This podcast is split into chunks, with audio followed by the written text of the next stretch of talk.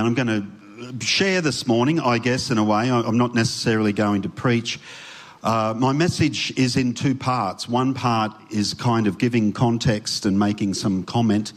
And then the second part is looking at how Scripture addresses uh, some of the things that I'm going to raise. And I've, I've got, a, I guess, a few motivations in this uh, and a few few uh, boxes I want to tick, for want of a better word, as I go through.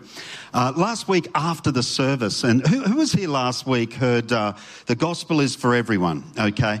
And we heard, I, I thought was a great message on uh, let's keep this about Jesus. And uh, where I want to go is part two to this, but also try and address maybe some of the difficult undercurrent questions that often go along with what we were talking about last week in the context of what is happening right now as regards international conflict.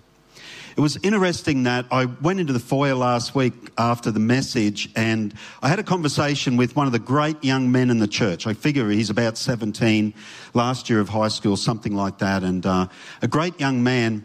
And we got talking, and we don't talk much, but we actually got talking, which was really good. And uh, one of the questions he asked me was, Is this the big one? And I was a bit taken aback by it.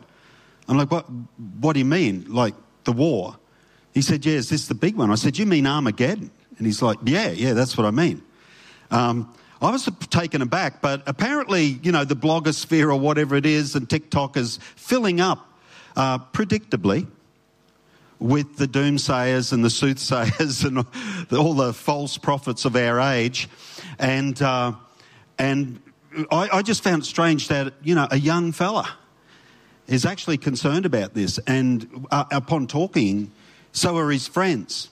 There's a lot of concern. I was actually talking with one of our teachers this morning who gave me an example of a high school student just week, this week just totally freaking out in a classroom over these things. Um, and so I thought it would pay to kind of have a bit of a chat about this. How you doing? Okay. Uh, when it comes to this war, and this is what I said to him, without doubt, it's precarious. It always is. Tell me a time when a bomb hasn't gone off in the Middle East and it hasn't been precarious.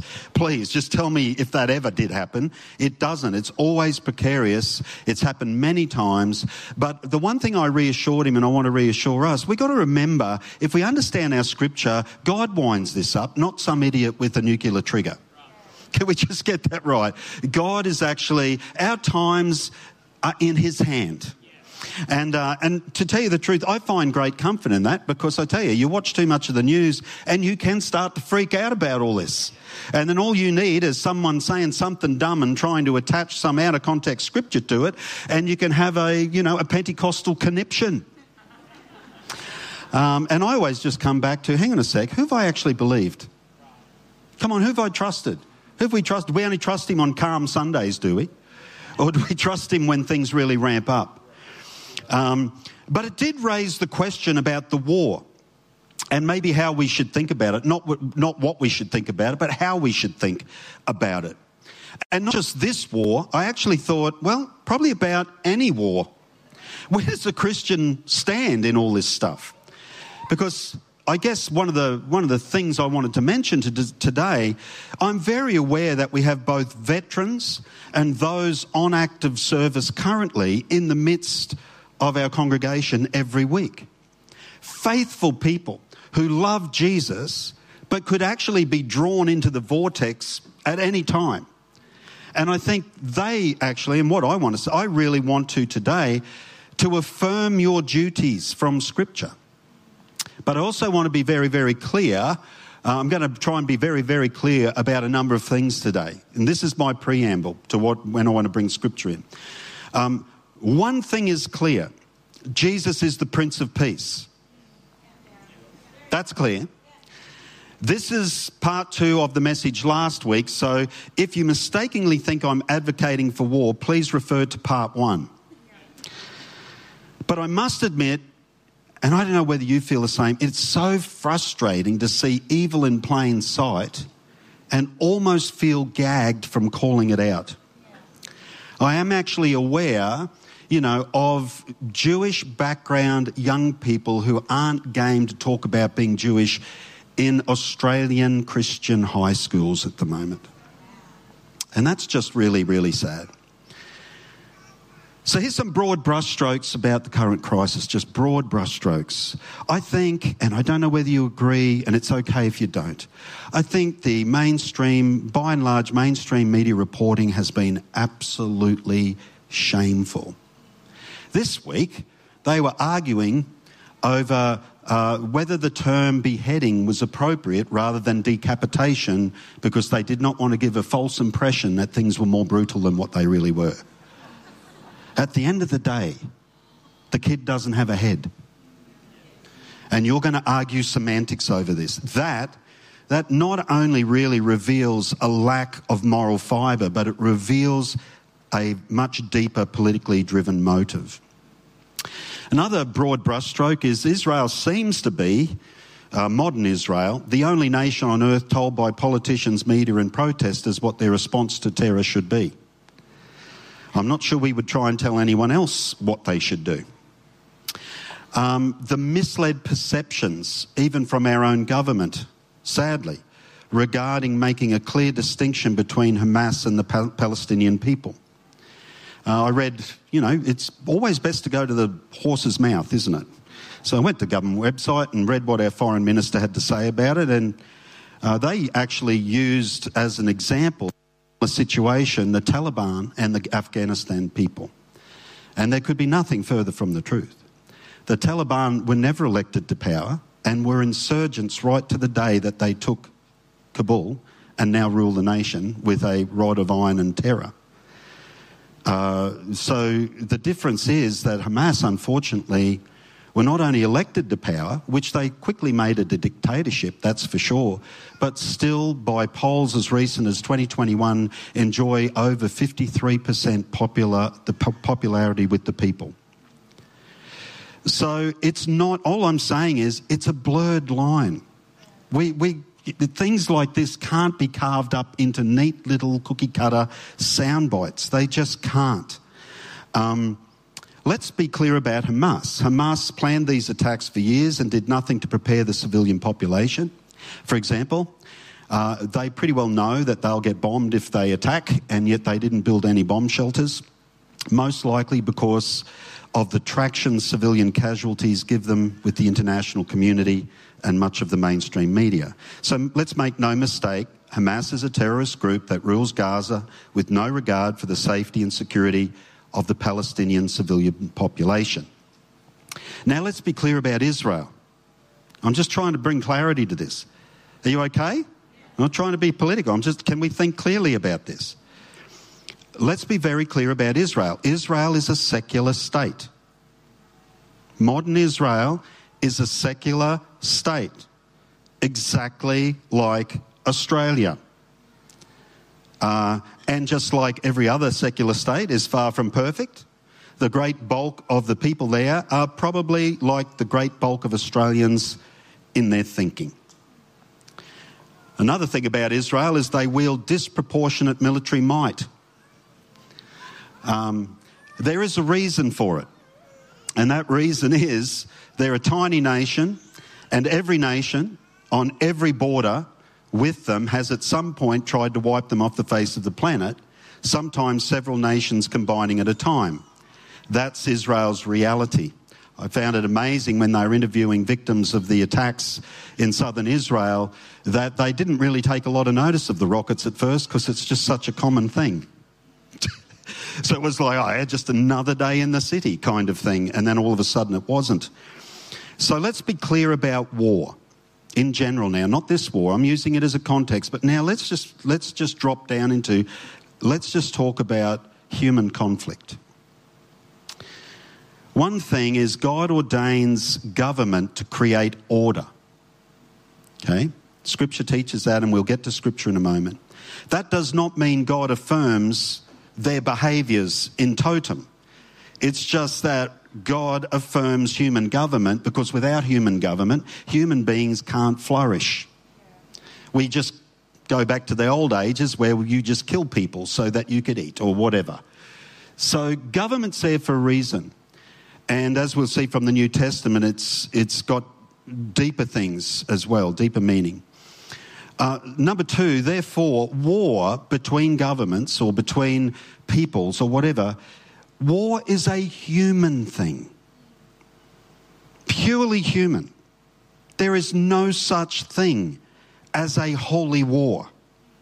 There is no justification for it. War comes out of the brokenness of people. That's it. We have to own it and stop just blaming everything and everyone else.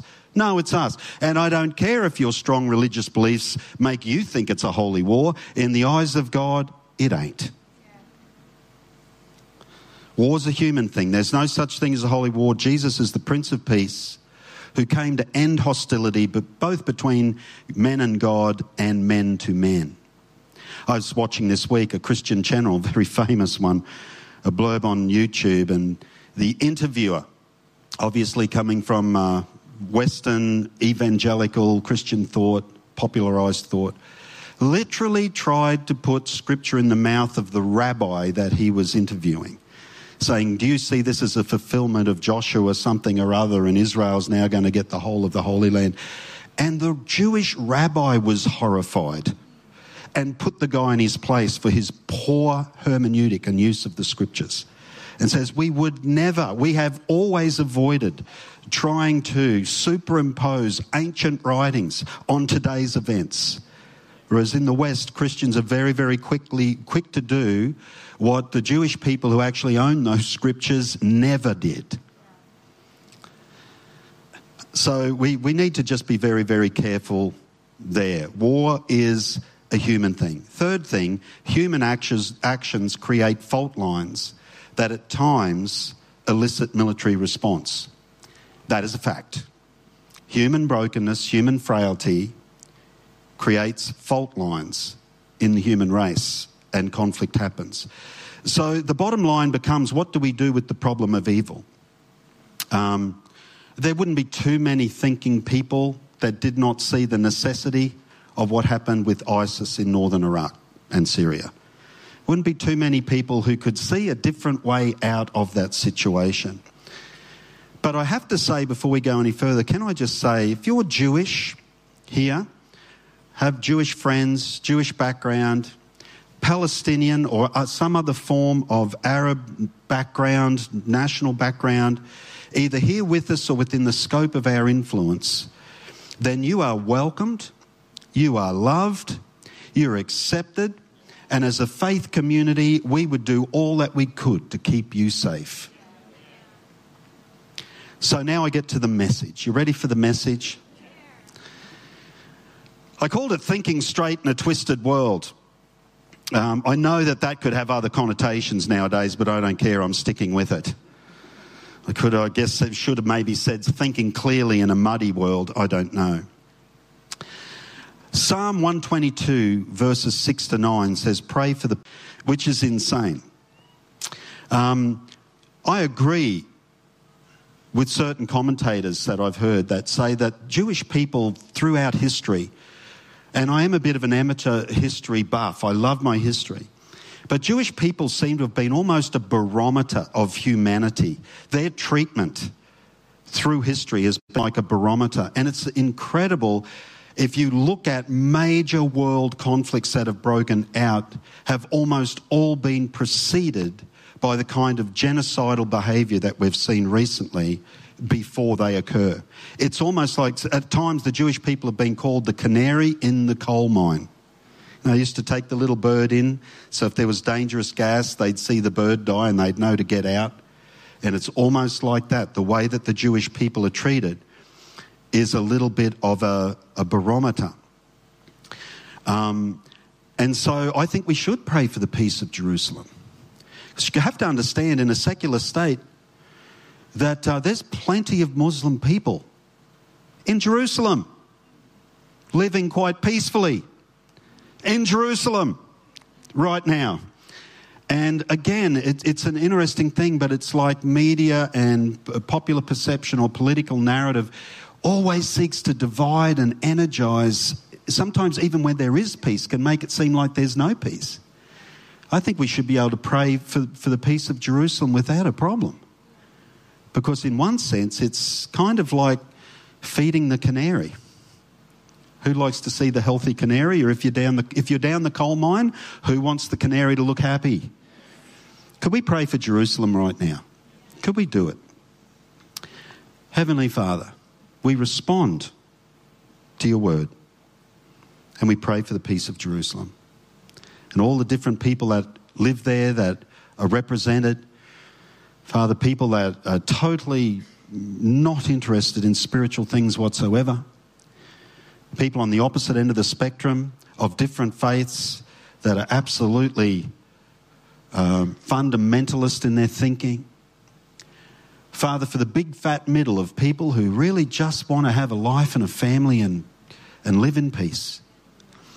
We pray for them, Father. We pray for them. We pray for the peace of Jerusalem. And as Jerusalem has peace, may it be a barometer for our world in Jesus' name. Okay, so where does, just before I leave that thought, here's the danger. Here's the danger. If we feel we need to justify anything, I'm hoping I'm going to come across like none of this is justified. If we try and justify anything, we have seen, uh, uh, as we've the, the stuff we've seen in recent days, the stuff that's ongoing right now. If we try and justify it, rationalise it in some way, the biggest risk is we lose sight of our shared humanity. And as I mentioned last week, again, it is this spirit of the age, the spirit of Babylon, the spirit of fragmentation, the spirit of confusion, the spirit of scattering, literally what Babylon means in Scripture. It's that spirit at work in us if we lose sight of our common humanity. So, where does war fit after exhorting that? And I want to read a couple of passages. Could I read a couple of passages of Scripture? They're pretty lengthy. But can I just from the New Testament? So, this is New Testament. Um, this is Paul and Peter. I thought I'd take two, two apostles for double the weight. Romans chapter 13 let every soul be subject to the governing authorities. For there is no authority except from God, and the authorities that exist are appointed by God. That's always been a hard scripture for me to wrestle with. Therefore, whoever resists the authority resists the ordinance of God, and those who resist will bring judgment on themselves. For rulers are not a terror to good works, but to evil. Do you want to be unafraid of the authority? Do what is good, and you will have praise from the same. For he is God's minister to you for good. But if you do evil, be afraid, for he does not bear the sword in vain. For he is God's minister, an avenger to execute wrath on him who practices evil. Therefore, you must be subject, not only because of wrath, but also for, the con- for conscience sake. For because of this, you also pay taxes, for they are God's ministers attending continually to this very thing.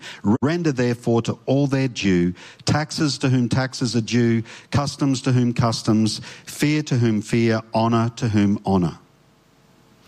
Now, before I break that open a little bit, I want to read Peter because his is very similar. 1 Peter 2 Therefore, submit yourselves to every ordinance of man for the Lord's sake, whether to the king as supreme, or to governors, or to those who are sent by him for the punishment of evildoers, and for the praise of those who do good. For this is the will of God, that by doing good you may put to silence the ignorance of foolish men. As free, not, use, not yet not using liberty as a cloak for vice, but as bondservants to God honor all people, love the brotherhood, fear God, and honor the king. They're really, really powerful words. Both Paul and Peter instructed first century Christians to be subject to ruling authority. It seems insane to me when you think about who the ruling authority was.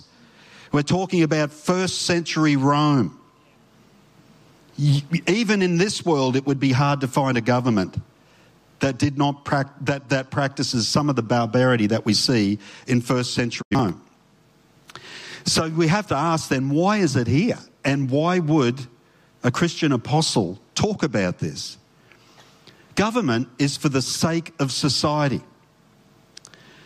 because a fragmented society is not conducive to the grand ethic that we see in Genesis chapter 1 go forth, be fruitful, and multiply. In other words, God's first command to man was flourish. And you can't do that in a fractured world. So, government is there to bring order so that people can flourish. Human flourishing is number one. Interestingly, by New Testament times, it becomes very, very obvious that God is using human government for the spread of the gospel. Um, as, as, I said, it's funny. If anyone was going to call out the government of his day, and it's so funny seeing people call out the government of their day, like Christians using scripture to do it, like just don't bother. It, it, Jesus would have beat you to the punch. Are you guys okay? You're very quiet. Jesus would have beat you to the punch. He didn't say anything. he gives one illusion. Birds have nests, foxes have holes. Son of Man has nowhere to lay his head. It was a reference to Pilate as the eagle, they marched under the Roman eagle. It was a reference to Pilate and it was a reference to Herod, the corrupt systems of his day. And that's all he said. In other words, he was saying they've got their world system, but I'm something different. I mean, Jesus wasn't even looking for a place to lay his head here. He realized how temporal it was. Rome was beyond wicked in so many ways, but between their roads, the tip of the spear peace that they practiced, and common law, they paved the way for the spread of the gospel in an unprecedented way. There was no better time for the gospel to hit the world than first century Rome.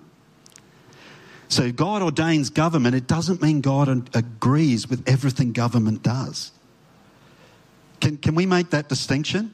God ordains order and government, but that doesn't mean people make decisions God wants them to make. Hey, come on. You can't make decisions God wants you to make. Am I the only one? the confusion comes in when we start calling things holy wars or we start seeing them like that. That somehow God has a stake, that God is on our side Again, no, war is purely a human thing, and sometimes it seems unavoidable, sadly. So, can you be a believer and a soldier? Of course, our military needs, every military needs Christian witness. Why would it not need that? The thing about becoming part of the military machine is individuality is absorbed into one force wielded by government power. Hopefully, hopefully, to prevent and limit evil. That's what the New Testament teaches. Why is that government there? Why does he have a sword? To limit evil. And it doesn't matter which side of the fence the evil's coming from, it's there to limit evil. So, another question is Is war the ultimate answer that will bring peace? Well, sadly, history would tell us that it never was and it never will be. Even major wars fought in the past where we can celebrate and dance in the streets, we have peace. There's only one side of the conflict celebrating and dancing. Have you ever noticed that? There's only ever one side that celebrates. So, no, war will never bring peace. Killing begets killing, violence begets violence. And we can be so quick as people if we're honest, if we're honest. Anyone who ever says they liked a John Wick movie or The Equalizer or some other hero that gets the bad guys, we buy into the myth of redemptive violence so quickly. We love the myth of redemptive violence. So much of our entertainment is predicated on our love to think that violence could bring justice. But no one wins a war, everyone loses. So, is there an answer? I'm so glad you asked. You ready for the answer now? We're getting to the end. You ready for the answer? I might be biased. Of course, this is the ultimate answer is the cross of Jesus Christ. Where all the angst and the pain and the hatred and the frustration is poured out on one man who willingly spreads his arms and takes upon himself the pain and the angst and the sin of the whole human race, both pre him and post him. Every ugly, wicked, horrible, evil thing poured out on the most innocent person to walk the planet. And he willingly accepted it rather than propagate the myth of redemptive violence. Think about the apostles coming to him. Think about Peter drawing the sword in the garden. As Peter's like, the myth of redemptive violence will fix this. What's Jesus say? Put your sword away. What's he do? Puts the guy's ear back on. I came to heal, I didn't come to destroy. And this is the beauty of the gospel story. And for those of us who have faith, he took that on himself, and the wages of our sin killed him. But because it wasn't his sin, death could not hold him. And he's raised in newness of life. And he actually becomes a clear signal that no matter where sin has brought death into a human heart, resurrection and new life is possible. Amen. This is the reason I'm in church. New life is possible. God could have written me off. God should have written me off, but He didn't. Come on, is there anyone else here that thinks, well, you know, mate, not sure why God bothered with me, but here I am. The gospel is the answer to the world. That's it.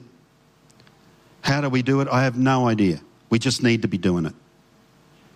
Last week I spoke about, you know, being in a Muslim nation and watching people come to Christ and be water baptized. One of the most profoundly moving experiences I've ever seen.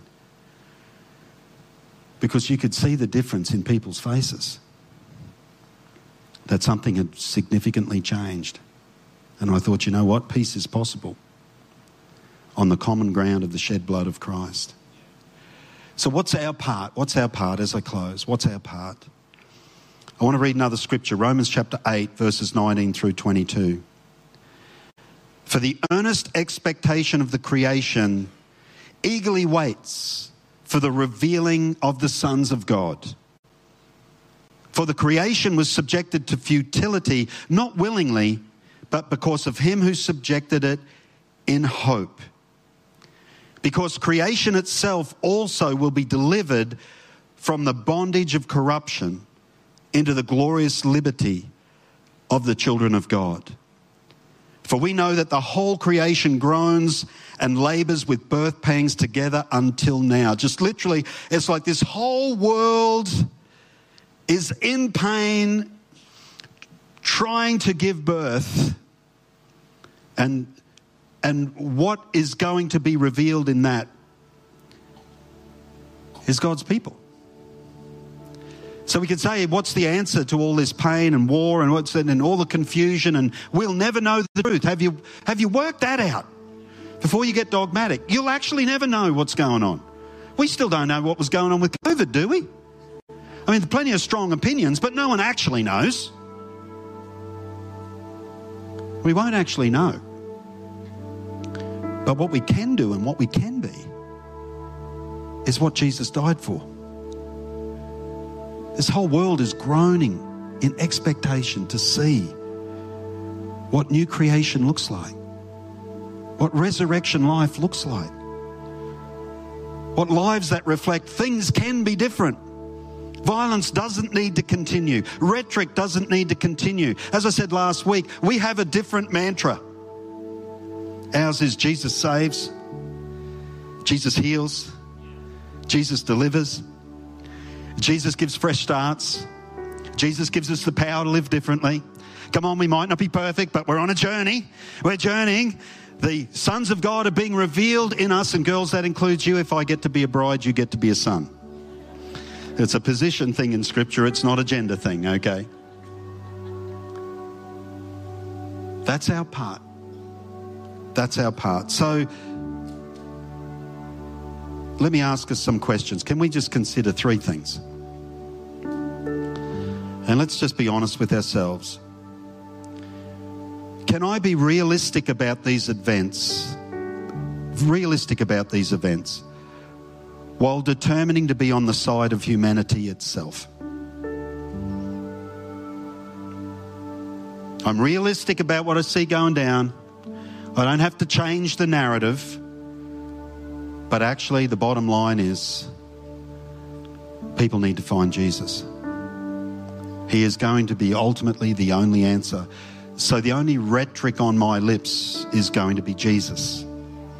New creation, resurrection life, forgiveness, new starts, power to live different. That's my rhetoric. Another question Where do I need to speak words of life and hope right now? I know many of us are probably sitting in families and marketplace situations, job sites, workplaces, workshops, whatever it might be. And the rhetoric can get out there and it can be hot and bubbling and carrying on. What some of us are on university campuses. Wow. The question is not even what are the facts and who's right or who's wrong. The question is, where do I need to speak words of life and hope? And lastly, uh, and, and when I say that, it's because we're called to be peacemakers, not side takers. Peacemaker, not side taker. And then finally, what clear action can I take to bring peace to those around me? So when you just think about what clear action, what clear action? You might have someone who's really ramping up at school or really ramping up at the marketplace. Don't, don't even try and have a conversation, just do something nice. Drop a coffee on their desk. Just say, I was thinking about you on the way to work. Don't tell them you were thinking, gee, I wish they'd shut up. Just say, I was thinking about you on the way to work. Just be kind. Be new creation. Be something different. Be holy as I am holy, is what God says. Holy simply means other. Other. Not like this world at all. Not like this world at all. Something separate. Something different. Something you've never seen before. So, where can we do things? Where can we act in such a way to bring life and love and hope to those around us this week? Could we commit ourselves to that this week? Let's just, just find like a find an agro situation and inject our level of peace into it. Instead of siding with it or getting sucked into the vortex of it, actually bring something different. Let's pray together, hey. Heavenly Father, you love people, and what's happening in our world all the time must break your heart. But for us, right here in this room, those online with us, we want to commit ourselves to being something different, to being a different voice. We want to commit ourselves to being new creation people, born again by the Spirit of God, living in newness of life, living in resurrection power, and living with a hope that attracts other people to the true answer for our world. And we pray it in Jesus' name. Now, while our heads are bowed, just in this place, just in this last closing moment, friend, you might be with us today, and maybe, maybe you've never met the Prince of Peace. Maybe there's been a few storms in your heart, your life. Somehow you found yourself here with us today, and you're very, very welcome. But I want to give you the opportunity, like so many of us have done at some point we opened our heart, we reached out, and we said, God, not, not my way anymore, but your way. That's what it means to be a follower of Christ. Just simply saying, you know, Jesus, I don't have all the answers. I trust you do. And begin to follow him. So, just in the closing moments, and we're just in this time of prayer, people have got their heads bowed. Friend, if that's you, I'd, I'd just love to pray with you. I won't embarrass you, won't call you down the front or anything like that, but I would love to pray with you just before we leave, very, very quickly. So if that's you and you know you need to meet the Prince of Peace this morning, you need to open your heart to Jesus, would you indicate that just by raising your hand? Just right where you're seated, just raise it up, let me acknowledge it. And then I'm just gonna I'm just gonna pray. God bless you. God bless you. That's wonderful. God bless you. That's wonderful. That's awesome. Yep, I see you there. God bless you. That's wonderful. Yeah, God bless you. God bless you, mate. Fabulous. Now, church, let, us pray together. Father, we thank you for our friends that are just opening their heart, opening their lives to you right now. We thank you for them. We pray you bless them. We pray you'd fill them with your peace. We pray, Father, that your peace and your power would come into them. They would find a new lease on life. They would find the power to live differently, maybe to make different choices where different choices might need to be made. They'd find incredible joy and hope in connecting their life to you. They'd truly know what it is to be born again, to be sons and daughters of the Most High God. We pray that for them in Jesus' name. Amen.